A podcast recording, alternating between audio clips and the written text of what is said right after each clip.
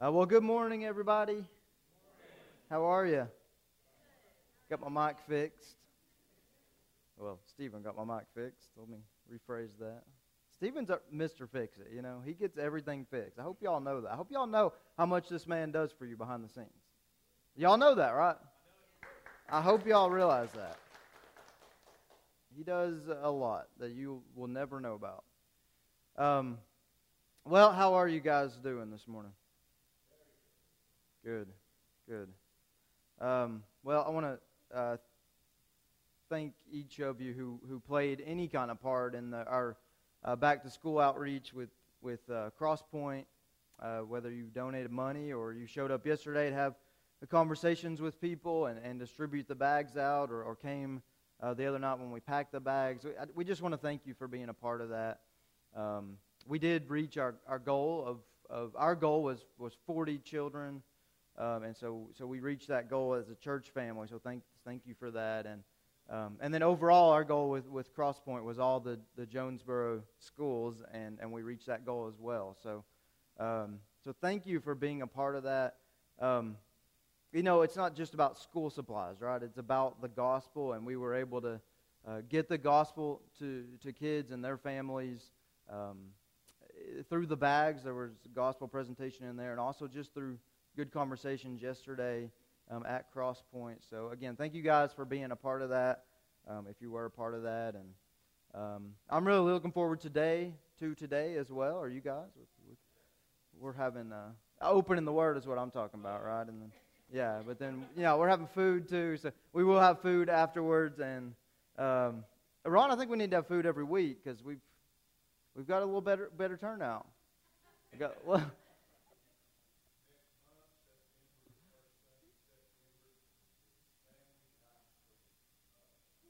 Beautiful, beautiful. So we'll try to do this every month ish, and um, so I thank Ron and Rhonda for for setting all that up, and um, really looking forward to today. And and I hope that, like Stephen said earlier, if it's your first time here, please join us. Uh, it, you know, it, no pressure, but just just food and, and, fellowship. So I hope you'll join us, and uh, and we can all kind of fellowship together. Um, all right, well, turn with me to John chapter 12, and, and we'll get started. John chapter 12.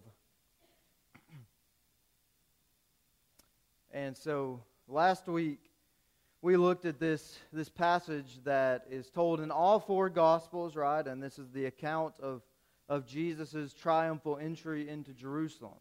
And that was in verses 12 through 16. Um, and so now this morning we're going to continue on in this narrative here. The rest of the chapter really is about this. Um, and so we're going to continue on in this. And, and here John's going to record some, some details about this that the other Gospels don't record. Um, and so we're going to start in verse 17 this morning. Um, but we're going to see some teaching that, that John records and nobody else records um, as Jesus rides, rides into Jerusalem. Um, and, and so we're going to see that some of, some of this teaching from Christ parallels other teaching we see in the gospel, but, but John's really the only one that, that records this, this teaching uh, during his triumphal entry. So if you will, stand with me. Uh, we're going to read uh, just verses 17 through 26 this morning, and we'll get started.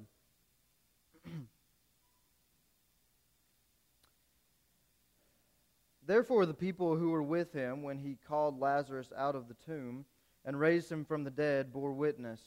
For this reason the people also met him, because they heard that he had done this sign. The Pharisees therefore said among themselves, You see that you are accomplishing nothing. Look, the world has gone after him. Now there were certain Greeks among those who came up to worship at the feast.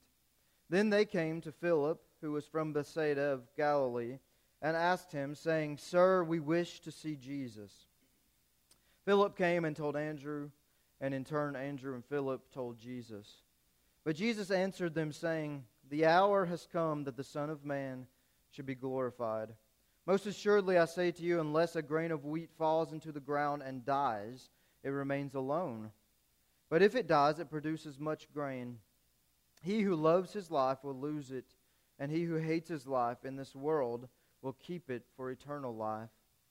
If anyone serves me, let him follow me. And where I am, there my servant will be also. If anyone serves me, him my Father will honor. That's where we're going to stop this morning. Let's pray. Father, I thank you uh, for the worship we've had this morning. I thank you for the fellowship we've had already this morning and that we're going to have. Um, Lord, I thank you for each individual who's come this morning. And uh, God, you know exactly who needs to be here, why they need to be here, and what they need to hear this morning. And I pray that you would, Father, just move me out of the way and help me to convey those things uh, accurately, Lord, this morning. And Father, you go before me and, and, and open hearts to your word, please, Father. Um, and we just ask that you would get the glory during this time that you would teach us what, what we need to know, Lord. Um, Father, and if there's one who doesn't know you as Savior today, Lord, please, please let today be that day when they finally surrender to you, God, and stop running from you.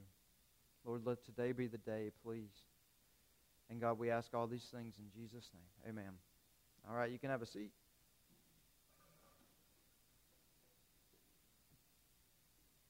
All right, well, um, as we, we focused on last week, uh, this event in the life of Jesus, his triumphal entry into Jerusalem, um, it's, a, it's a pivotal event in the Gospels. And uh, as we saw in the Luke passage last week, this was an event where Jesus is declaring himself publicly as the Messiah, right? He's riding in as king, and they're worshiping him as king and Messiah. And Jesus expected his people, Israel, to be ready for this moment because it was predicted hundreds of years prior in the Old Testament, even down to the very day of this event, and even down to the very animal that Jesus would be riding, right? And so uh, it was predicted well in advance, and Jesus expected his people, Israel, to understand that and to be ready for this day. And so as he rides into Jerusalem, the crowd is going crazy for him, right? We saw that last week. The crowd is going wild. They're laying their, the palm branches out. They're speaking messianic psalms to him. Um, they are calling him their king and their Messiah. And they're going absolutely crazy. They've been waiting for this moment for literally hundreds of years. They, they are ready for Jesus to come on the scene, um, become their king, and take power from the Romans, right? Um, by force and bring Israel back to the kingdom that, that it, it once was. But as Jesus begins to talk here, as he begins to speak, um, it becomes evident that, that he has something totally different in mind than what they have in mind. You know, we, we keep mentioning throughout this gospel that John keeps using this phrase, his hour had not yet come, right? Uh, his hour had not yet come. We've seen it uh, when people are trying to declare him king in chapter 6, uh, we, we, we've seen him, uh, we've seen him use this, uh, we've seen John use this when, when the Pharisees are trying to kill him, and he'll say, but, but his hour had not yet come. Uh, we've seen it when his brothers are trying to convince him to go up to Jerusalem. He says, My hour has not yet come. We've seen it uh, numerous times in the book of John. Well, here in chapter 12 and, and verse 23, we see something different from Jesus. Um, as he rides into Jerusalem, and begins to speak, Jesus himself declares, The hour has come.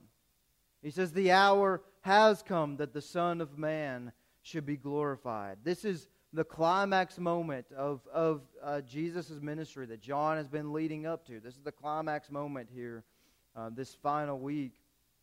And this whole, whole section in chapter 12, um, and the section we're going to look at next time, um, uh, shows Jesus teaching about what this hour is. What, what, is this, what is this hour, and what, what does it mean for us? What is the significance of it?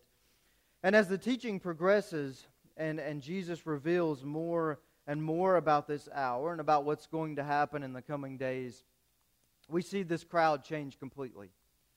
Right? And so, so they, get, they go from hailing him as king and Messiah and Lord um, to being a people by the end of the week who are ripe to be convinced that he needs to be put to death. Right? And these are the same people that are in that crowd yelling, Crucify him. We've said that a few times already. So they completely change gears based on the teaching that Jesus gives here. The kinds of things they hear Jesus talk about here are not the kinds of things they expected to hear their Messiah teaching. Um, even though, ironically, these are the very things that they need more than anything, and the things that even here in, in 2021 we need more than anything. Um, so, at least this time, and and um, the next time we're together, Stephen's going to actually teach next week, but in two weeks we're going to get back into this passage. Um, and we're going to look at this hour that Jesus uh, is, says this is the hour that the Son of Man is going to be glorified. And so we're going to look at this passage and, and what the significance is. And so the first implication in this passage about this hour that has come involves the full inclusion of the Gentiles. The full inclusion of the Gentiles. The hour has come now for the Gentiles to finally be included uh, fully. So that's going to be our first point this morning. um, John records here for us a rather strange sequence in, in verses 17 through 23. Uh, first, it says in, in verse 17 that the crowd who saw Jesus raise Lazarus from the dead bore witness of him. And this is the reason that the larger crowd who's already in Jerusalem, remember, about probably a million people have come into Jerusalem for Passover. And that crowd um, hears all of these witnesses of what Jesus had just done back in chapter 11. He raised Lazarus from the dead. And so uh, they hear all of that, and they begin hailing Jesus as Messiah. This is what sets up this event, this triumphal entry. The people who witnessed the resurrection were telling the huge multitude who had come into Jerusalem, and all of them together began to worship Jesus. Now, that is the response of a truly transformed disciple. You see, when, when a person has truly seen the resurrection power of Jesus. Anybody seen the resurrection power of Jesus? Can you, can you say, yes, amen, I have seen the resurrection power of Jesus? Anybody say that this morning? Hello out there. Anybody here? Okay.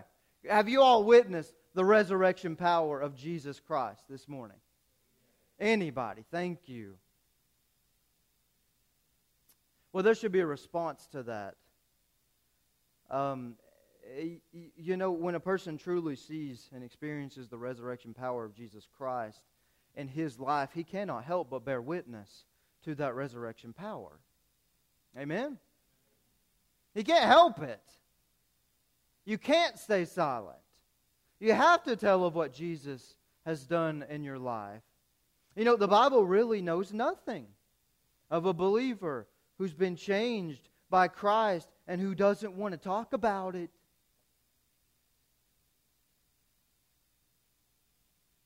Boy, 2021 knows a lot about that. But the Bible knows nothing about this. When someone's been changed by Jesus, they begin to declare of what Jesus has done. It's a foreign concept of Scripture to be saved by Christ and have no further fervor to see other people saved by Christ. Amen? That was less loud. Maybe there's some st- toes being stepped on this morning.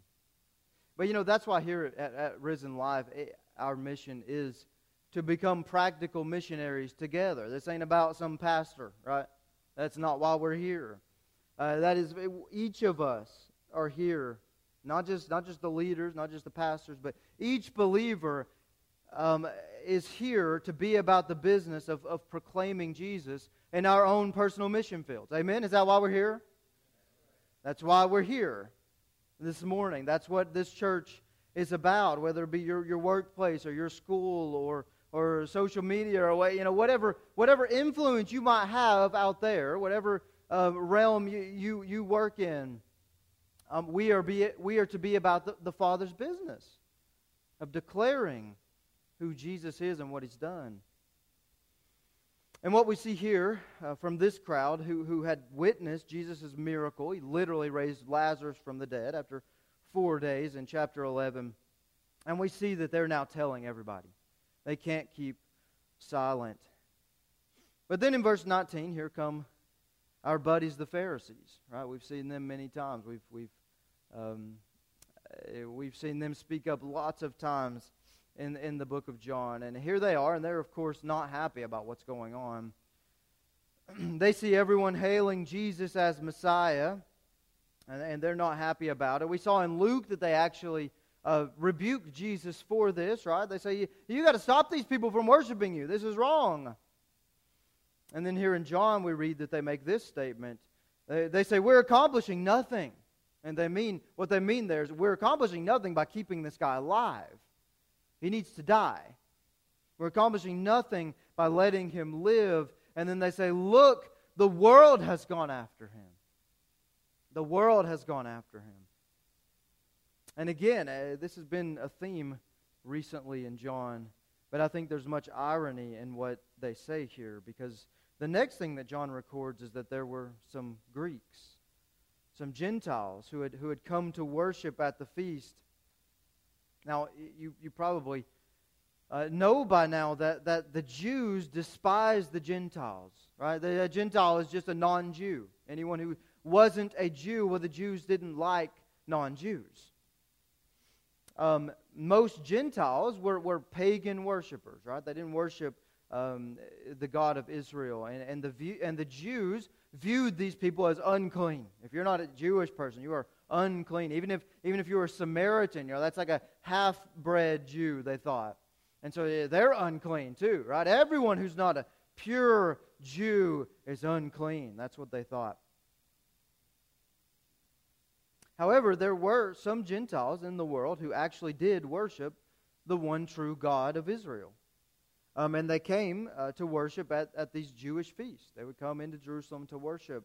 That's probably uh, who, who these people were. But the Jews honestly didn't really care for them either. You know, even if they were worshiping the one true God, they didn't care much for those Gentiles either. Um, uh, many Jewish people didn't think that any Gentile uh, should be able to be saved or be able to worship in their temple with them. That just wasn't a thing that the Jews were into. In fact, the Pharisees, uh, the religious leaders, you know, they would have this prayer where they would thank God that they were not Gentiles. Thank you, God, that I'm not a Gentile. And then they would say, Thank you, God, that I'm not a woman. Yikes. What is that all about? These Pharisees. That's not me, that's the Pharisees. Now, I don't agree with the Pharisees, obviously. Uh, they would say, Thank you that we are not Gentiles and that we are not women. These are the religious leaders of the Jews. Even in the temple, um, a Gentile who wanted to worship could only go as far as this outer court. There was this outer court around the temple uh, that was called the court of the Gentiles, and they could only go that far. They weren't allowed any further than that point. And they actually had signs there that said, You're not allowed beyond this point um, at risk of your life, actually, uh, is what those signs would say. And so, even after the resurrection and ascension of Christ, we see in Acts that the early Jewish Christians really struggled with the concept of God also wanting to save the Gentiles.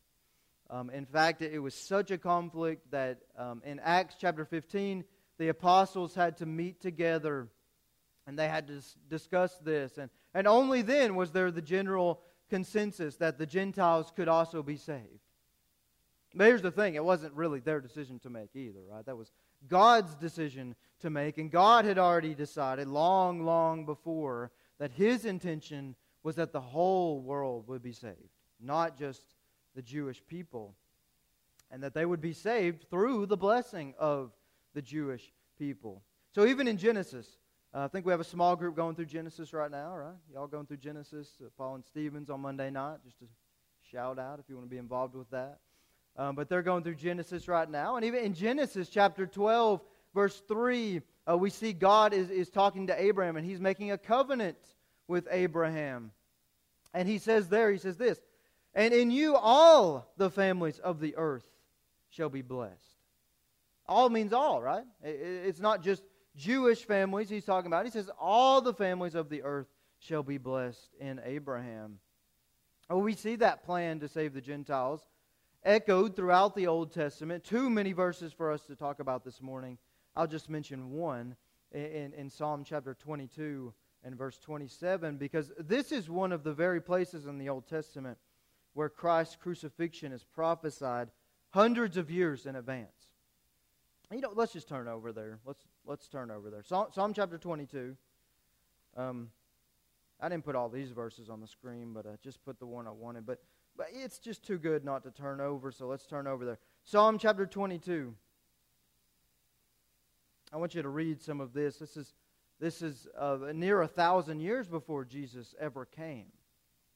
Wrap your mind around that. This is near a thousand years before, before the, crucifix, the crucifixion ever took place. And here's what we read in this psalm. Look at uh, verse, verse 14. I'm just going to read various verses here. Verse 14, it says, And all my, jo- all my bones are out of joint. My heart was like wax, it is melted within me. My strength is dried up like a potsherd, and my tongue clings to my jaws. Let's move on down a little way. Verse 16 They pierced my hands and my feet. Verse 17 I can count all my bones. They look and stare at me. They divide my garments among them, and for my clothing they cast lots. What does that sound like to you? The crucifixion of Jesus, right? Hundreds and hundreds of years before Jesus was ever even on the scene. Very clear details of what the cross would be like, right? Even uh, my clothing they cast lots for. We see all of this detail hundreds of years later fulfilled completely to a T by Jesus during his crucifixion during the very hour that he's referring to in John chapter 12. You know, amazingly, crucifixion, uh, that, you know, piercing the, the hands and the feet, nailing to a cross, that wasn't a punishment of the Jews. Okay, when the, when the Psalms were written, that wasn't something they knew anything about. That wasn't something the Jews did. The Jews stoned people. Right, that's how they killed people. They stoned people. So I would imagine even the psalmist, when he's writing this, doesn't quite understand fully the implication of what he's writing. But then down in verse 27 of that psalm, Psalm 22, it says this All the ends of the earth, all the ends of the world shall remember and turn to the Lord, and all the families of the nations shall worship before you. And we see in this messianic, messianic psalm an invitation again to all of the world, not just the Jewish people. And this is proclaimed in verse after verse after verse in the Old Testament and then explained over and over again in the New Testament. It is clear that, that God's plan from the very beginning was to save not only his chosen people, Israel, but people of every tribe, tongue, and nation. And here in John, um, I think we just see a little bit of foreshadowing of that salvation that Jesus is about to uh, bring in. We see that these Greeks come to Philip, who's one of the twelve, right? One of the twelve disciples. And they say, Sir, we wish to see Jesus. I, I, I just love how that's written. Sir, we, we wish to see Jesus. That word for see, it means to spend time t- uh, talking with Jesus, inquiring of Jesus. They had some questions to ask of Jesus. How ironic that on, on, the, on the very day when Israel is about to turn its back on Jesus, here come these Gentiles. And they're saying, Sir, we, we wish to see Jesus. I love that phrasing. In some churches, uh, in, in the pulpit, you, you can see that phrase, we wish to see Jesus, written on the pulpit. You think we can get that attached to this? We wish to see Jesus. We'll get a piece of paper up or something. Sir, we wish to see Jesus. Because, guys, that's the point of any preaching. It should be. And that should be the point of any preaching. Hopefully, this morning you're not here for my opinions, or you're not here for some uh, political commentary, or you're not here for, for some kind of feel good message about you know five ways to solve, solve all your problems. Right? Um, I don't think you're here for that this morning. I hope this morning you come saying, Sir, I, I want to see Jesus. I want you to show me Jesus. We want to know him more. We want to see more of him. He is the focus. In fact, I hope that's your anthem in your life. I just want to see more of Jesus. Is that your anthem, the anthem of your life this morning? Is that evident for you, Christian? Would other people look at you and say, man, he just wants to see Jesus? He just wants to see more of Jesus, just closer to Jesus. That's his life's call, you know, let's honestly, as we go through this passage, we're going to have to ask ourselves some tough questions. And I want to invite you to do that this morning, to ask yourself tough questions. Do we really and truly want more of Jesus this morning and less of us? Is that really the desire of our hearts? It's interesting that, that Philip gets Andrew and, and they talk um, together, and then they go to Jesus. They tell Jesus that these Greeks want to see Jesus. And then Jesus, uh, you know, down in verse 23 is where he replies, and he really doesn't even directly answer them. Uh, but what he says is so much more profound, um, as we've, we've uh, come to expect from Jesus. Uh, verse 23, Jesus answered, and I suppose he's speaking to the crowd uh, of Jews and Gentiles at this point, because later in this passage we're going to see that the crowd interacts with him. And he says, our, our focus verse here, the, the hour has come that the Son of Man should be glorified. Now he's going to go on to explain more and more about what this means, but, but in essence, part of what he's saying here is the hour has come, finally, for the Gentiles to be included. Uh, the, the hour has come for full inclusion of the Gentiles now. Because of what's about to happen, both Jew and Gentile will have full and equal access to the throne of God. He says, he's saying, you really want to see Jesus? Well, well, this is only possible through the events that are about to take place. It's only possible through the shedding of the blood of the Son of Man. Through his sacrifice, there will be no more Jew and Gentile, but only saved and unsaved. And that's the only two, two categories, really. It's saved and unsaved. Do you know Jesus this morning or do you not know him this morning? It doesn't matter what your nationality is, it doesn't matter if you're Jew or Gentile. Are you saved or are you not?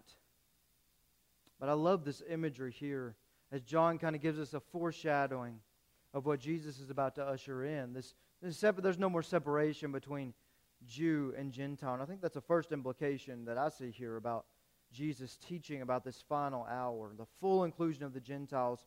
And that brings us to the second implication the fruitful sacrifice of the Son. The fruitful sacrifice of the Son. This is no doubt the, the primary focus of what Jesus means when he talks about this hour that has arrived. It's now time for him to ride in for the final time to Jerusalem, and he's going to be delivered up to be crucified. And that's, that's why he's come. That's why he's riding in. All of these other points that we're going to make about, about this hour, they're simply extensions of the primary point uh, and that is his sacrifice, his sacrifice on the cross. If he's speaking to the entire crowd here, when Jesus says, The hour has come for the Son of Man to be glorified, boy, I bet the crowd would have absolutely gone nuts. I, I mean, to think about it, they, you know, they, they have been waiting to hear these words for literally hundreds of years. And he uses this name the Son of Man. And that's only found in one place in the Old Testament, in Daniel chapter 7. And in Daniel chapter 7, the Son of Man is being handed over a kingdom from God the Father. And that kingdom is to last forever and ever and ever. It was a clear messianic promise, uh, prophecy. And Israel's been waiting for this kingdom. They thought it was an earthly kingdom, right? They, uh, they've been waiting for this kingdom to be ushered in. And then here comes their Messiah, and he says, The hour has come for the Son of Man to be glorified. And the crowd would have just gone nuts, gone crazy. I'm sure they were beside themselves. But then in the very next breath, Jesus makes it clear that, that he has a totally different idea of how it is that he will be glorified. It would not be through his conquering that he would be glorified, but through his death that he would be glorified in his first coming. So he says this Most assuredly, Or, or your Bible might say, truly, truly. Or, or uh, my version would say, listen up, people. This is really important. Anytime you see truly, truly, or, or most assuredly, this is really, really important. And he says this Unless a grain of wheat falls into the ground and dies, it remains alone. But if it dies, it produces much grain. So Jesus gives this illustration. He says, in agriculture, when, you, when you're looking for a huge harvest, it starts with, with one seed. It starts with a seed. And that little seed must be placed into the ground. And it must die. And it must be transformed uh, so that from it can spring the harvest that you see, right? The wheat that comes from it, the fruit. Through the death of one will come the fruit of many. He says that if that seed doesn't die, it remains alone. And I love that imagery here. You know, from eternity past, it has been the Godhead who has existed in a perfect Trinitarian unity, right? Father, Son, and Spirit in perfect, perfect unity. But only through the death of Jesus could God share his heaven with his creation. And only through the death of Jesus could God share himself share a relationship with himself, with his creation. That's the only way that sin could be paid for and God could fellowship with his people. So now, through the death, through Jesus' death, all can inherit heaven and be with God in perfect unity forever. We can join in with that unity of the Father and the Son and, the whole, and of the Holy Spirit. Jesus is speaking here of being glorified through his death. For God so loved the world that he gave his only Son. Right? God is most glorified in his one of a kind, unbelievable love shown to his image bearers, which is us, right? We are his image bearers. He's most glorified in the display of his love. And that love is most clear on the cross. Now, Jesus will be glorified in his second coming through his conquering. He will. But his first coming was, was about his death to pay for sin. And through his death, many shall be saved. That's the, the much fruit in the illustration. Many will be saved. Now, again, the death of the Messiah was something that was well documented in, in prophecy after prophecy in the Old Testament, hundreds of years before this moment. Uh, remember last week we saw in Daniel 9, written about 600 years before this moment, that the Messiah must be cut off, it said. It said the Messiah must be cut off, but not for himself. We read that description this morning in Psalm chapter 22 of his crucifixion. How about Isaiah 53? Very uh, very common one that we talk about. Isaiah 53, another clear, clear description of his crucifixion, almost 800 years before Jesus ever came. And from Genesis to Malachi, illustration after illustration, type after type, prophecy after prophecy, predicted in detail the sacrificial death of, of Christ. In fact, in Luke chapter 24, uh, verses 25 to 27. Uh, this is right after Jesus rose from the dead. And he's talking with, with these two disciples on the road to Emmaus. And, and he, he's walking with them and, and talking with them. And these disciples are depressed. They're telling all about how, how Jesus had, had, had died, how they were following Jesus, and now he's been crucified. And some people say he rose from the dead, but we didn't see him. We're not sure. And our Savior's been crucified. And it says in that passage that they don't recognize who he is. They don't recognize him. But he says this to them. He says, O foolish ones, and slow of heart to believe in all that the prophets have spoken. Then he says, Ought not the cross, uh, ought, ought not the Christ to have suffered these things and to enter into his glory? And it says, and, the, and beginning at Moses and all the prophets, he expounded to them in all the scriptures the things concerning himself. This is the, the greatest Bible study in the history of the world, right? Jesus walking them through the Old Testament of how he must be crucified. He says the death of the Messiah was clear in the Old Testament and it was necessary. And then he shows them verse by verse through the Old Testament.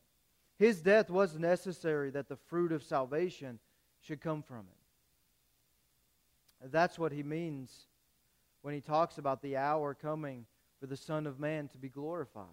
That's primarily what he means. And then next, we, we see another implication of this hour. The hour has come for faithful followers to imitate the Savior. And this is where it gets real personal for us.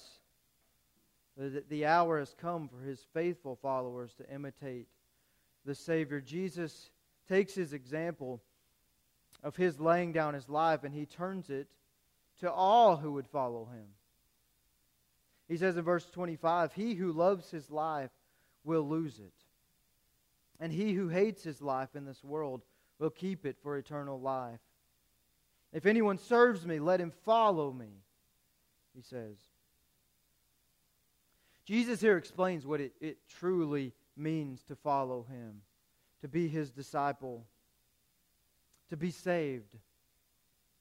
You know, we, we look at uh, one who actually lives out his faith, one who actually lives a life dedicated to building God's kingdom. And the world, and even many in the church, are very quick to say, oh, that's just a, a radical Christian. They're radical. Or they're a Bible thumper. Right? They're, they're, crazy uh, about their faith. You take this Jesus stuff way too seriously. Don't you know that all, all Jesus says you have to do is believe in him? But Jesus lays this surrendered life out as a minimum requirement for the Christian. This isn't some super believer that we're reading about here. This is anyone who would follow him. Jesus is saying that to believe is to hate your life in this world. If he hates his life in this world, he will keep it for eternity. Now, that, that's a strong, strong word, hate, in the English language, right? In the Greek, uh, this word is used to express strong preference. preference. In other words, Jesus, Jesus is not saying literally, hate your life so that you want to die or something like that. He's not saying literally, hate your life. Rather, he's saying if you're truly going to follow him, your strong, strong preference needs to be building his eternal kingdom and not building your own kingdom. That is his requirement. I said it a few weeks ago, and I'll say it again. The Christian life is a call to come and die to yourself. It's the paradox of, of our faith that when we let our own desires and our own preferences and our own plans and our goals take a back seat and we pursue everything, with everything that we are, we pursue the building of God's kingdom. That's when we find life. That's the only time you will find life. And that's the work of the Holy Spirit in us. And when we chase only self love and self promotion and self exaltation, self preservation, when we chase the things of self, building of our kingdom, boy, we find misery. And ultimately, we find an eternity away from the love of God, separated from the love of God.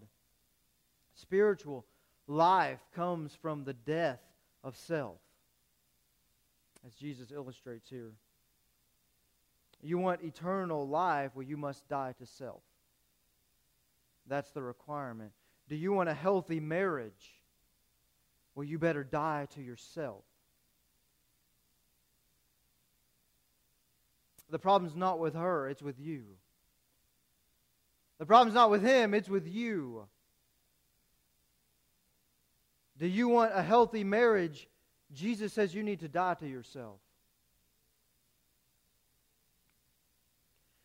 Do you want to make a true difference at your workplace? Well, you better learn to die to yourself. Do you really want peace in your life? Well, Jesus says you can have it, but you're going to need to die to yourself. And he offers it freely.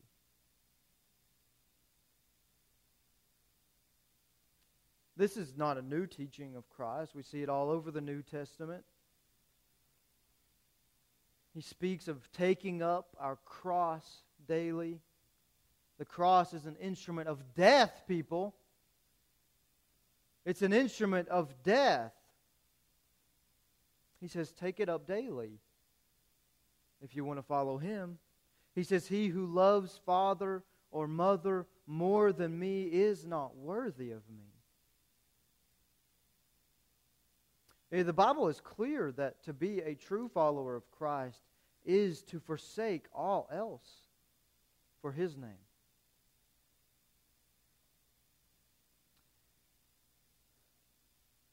He goes on here in verse 26 and he says, If anyone serves me, let him follow me. And where I am, there my servant will be also. I think that's a twofold statement here. First, let him follow me in my actions, in my servanthood. You know, everyone is so concerned about, well, what, what's God's big plan for my life? What is God's big plan for my life? What is his purpose for my life? But are we just as concerned about Jesus' constant command to you to serve others? Are we just as concerned about following Jesus' example of washing the feet of his disciples?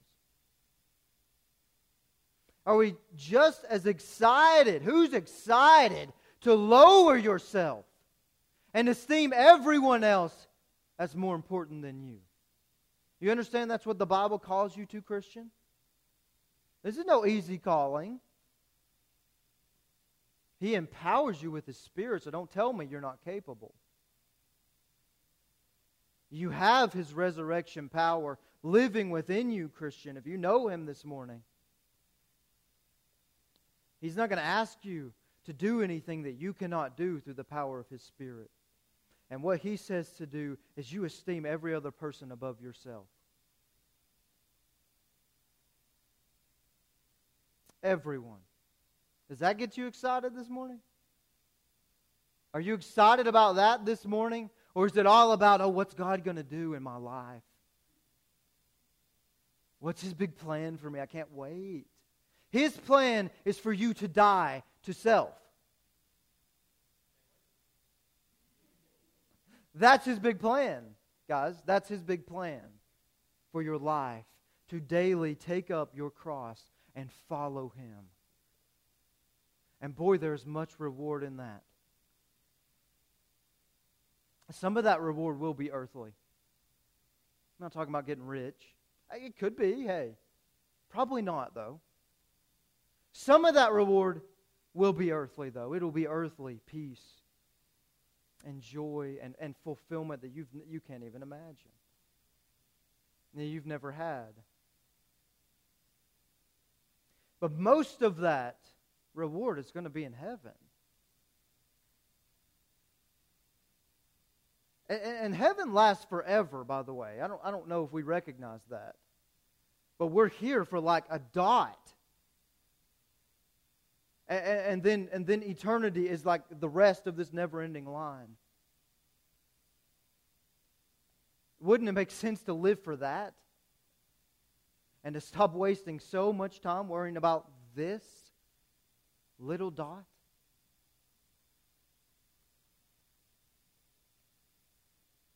Do you want God to begin to reveal, reveal more about His plan for your life?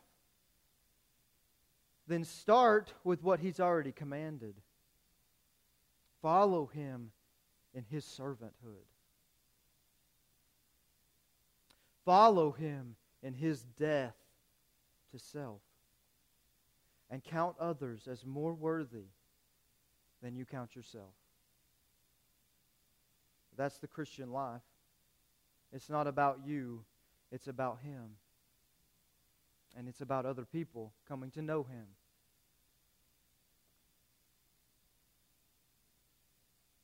And it's only when we realize that that we can really experience true life,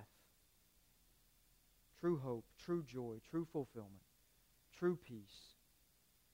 So let me ask you this morning how are you esteeming others as more important than yourself this week? How have you this week?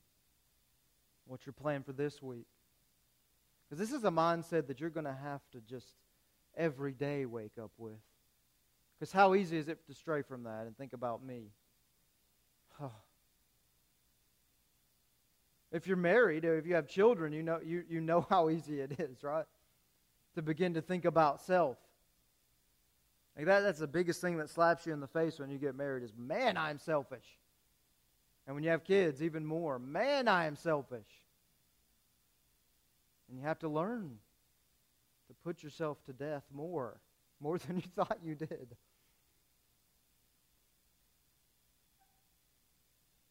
The Christian life is a call to die.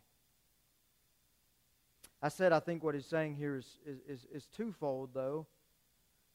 And first of all, he's asking us to follow him in his actions and his servanthood primarily. But I think, secondly, he, he's giving us unbelievable encouragement. Where I am, there my servant will be also. He's going to say to his disciples in a couple of chapters, I go to prepare a place for you, that where I am, there you will be also. And what a promise that is. Eternity in heaven with the one who gave his life for you.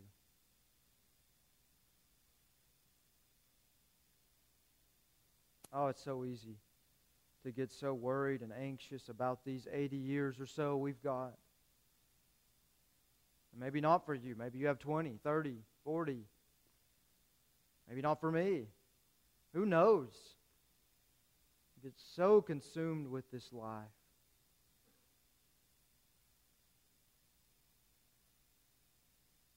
Jesus says for his followers, there, there's going to be no more worries, no more tears, no more stress, no more anxiety, no more sickness, no more conflict, no more death. And that's for eternity. For eternity. Forever. Just think for a moment about the length of eternity.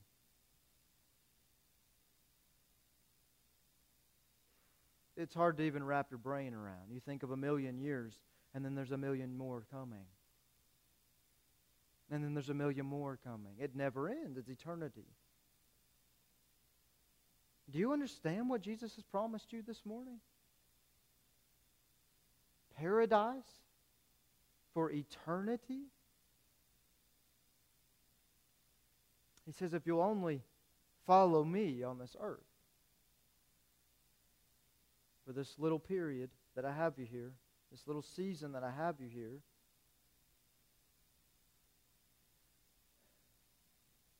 And finally, Jesus, he says this If anyone serves me, him my Father will honor. God, are you kidding? Oh, what a thought that is. I don't know if y'all caught that. Let me read it again. If anyone serves me, him my Father will honor. What a thought that God is going to honor me. That is crazy. And it's all because of this hour that Jesus is talking about here, this hour that he's coming in to bring his death. And because of his death, we can be cleansed of our sin. You can have your sin forgiven, whatever you've done. It doesn't matter what you've done. You can have your sins forgiven, and you can stand before God as perfect and we can be his sons and his daughters. And we can receive inheritance as sons and as daughters. And the Bible says that somehow He's going to reward us, He's going to honor us. I love that verse in Revelation 22. It says this Behold, I am coming, and my reward is with me. Jesus is talking. He says, I'm coming back, and I've got my reward with me. Are you kidding me, Jesus? Haven't you done enough for me?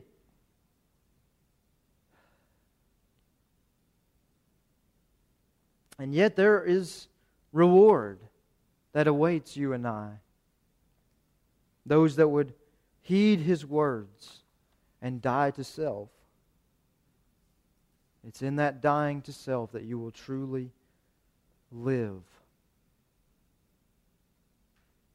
So, are you dying to self this morning? I guess that would be the question. Are you truly seeking the kingdom of God above your kingdom? Above all else is the anthem of your life, like those Gentiles here. Sir, we want to see Jesus.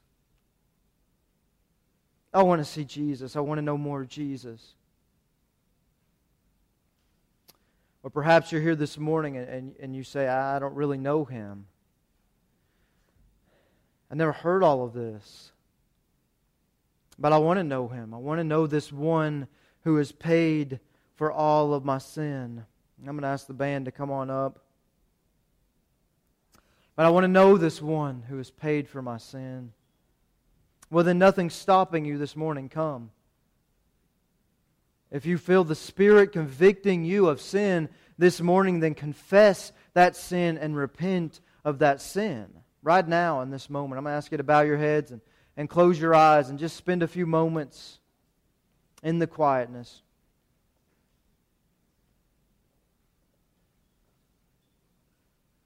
Come and surrender your life to Him this morning. Stop playing games with your eternity. And come. Let the Holy Spirit have His work in you. And tell Him, Lord, I, am so sorry for my sin that has nailed you to the cross, and I am ready this morning to die to myself and to follow you, Jesus. If you will do that, the Bible says He is faithful and just to forgive you and to cleanse you from all unrighteousness. Maybe as a Christian this morning, there's some sin you need to confess.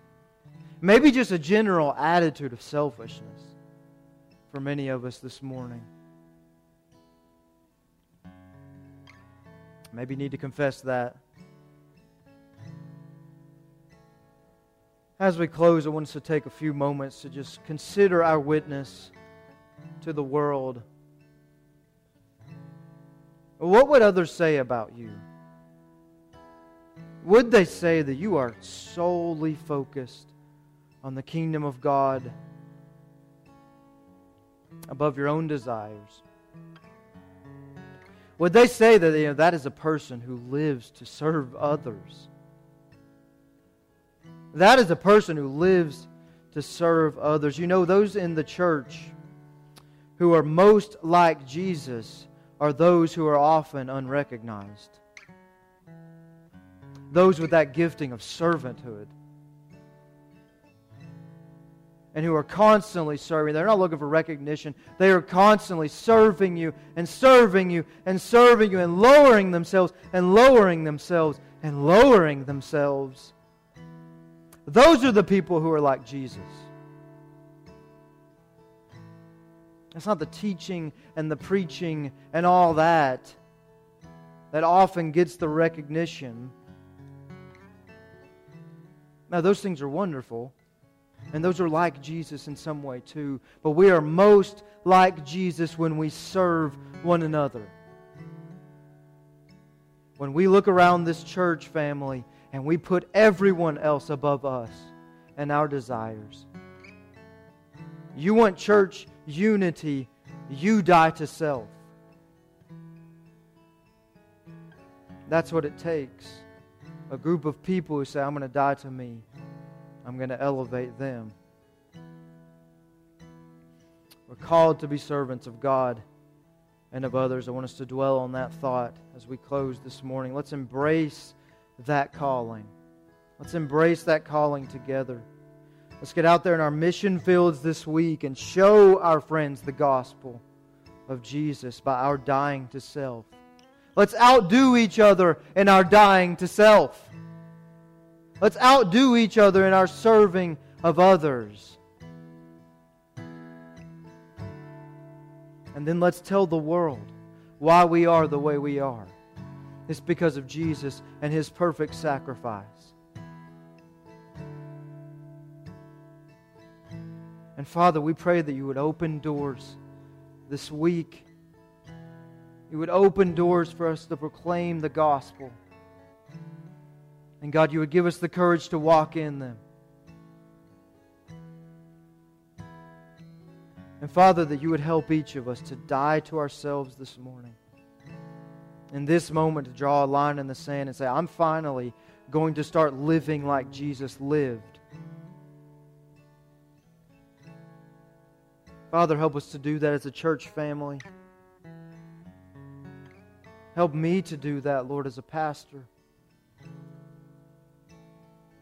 Father, help us to have that mindset, sir, we want to see more of Jesus. We want to see Jesus.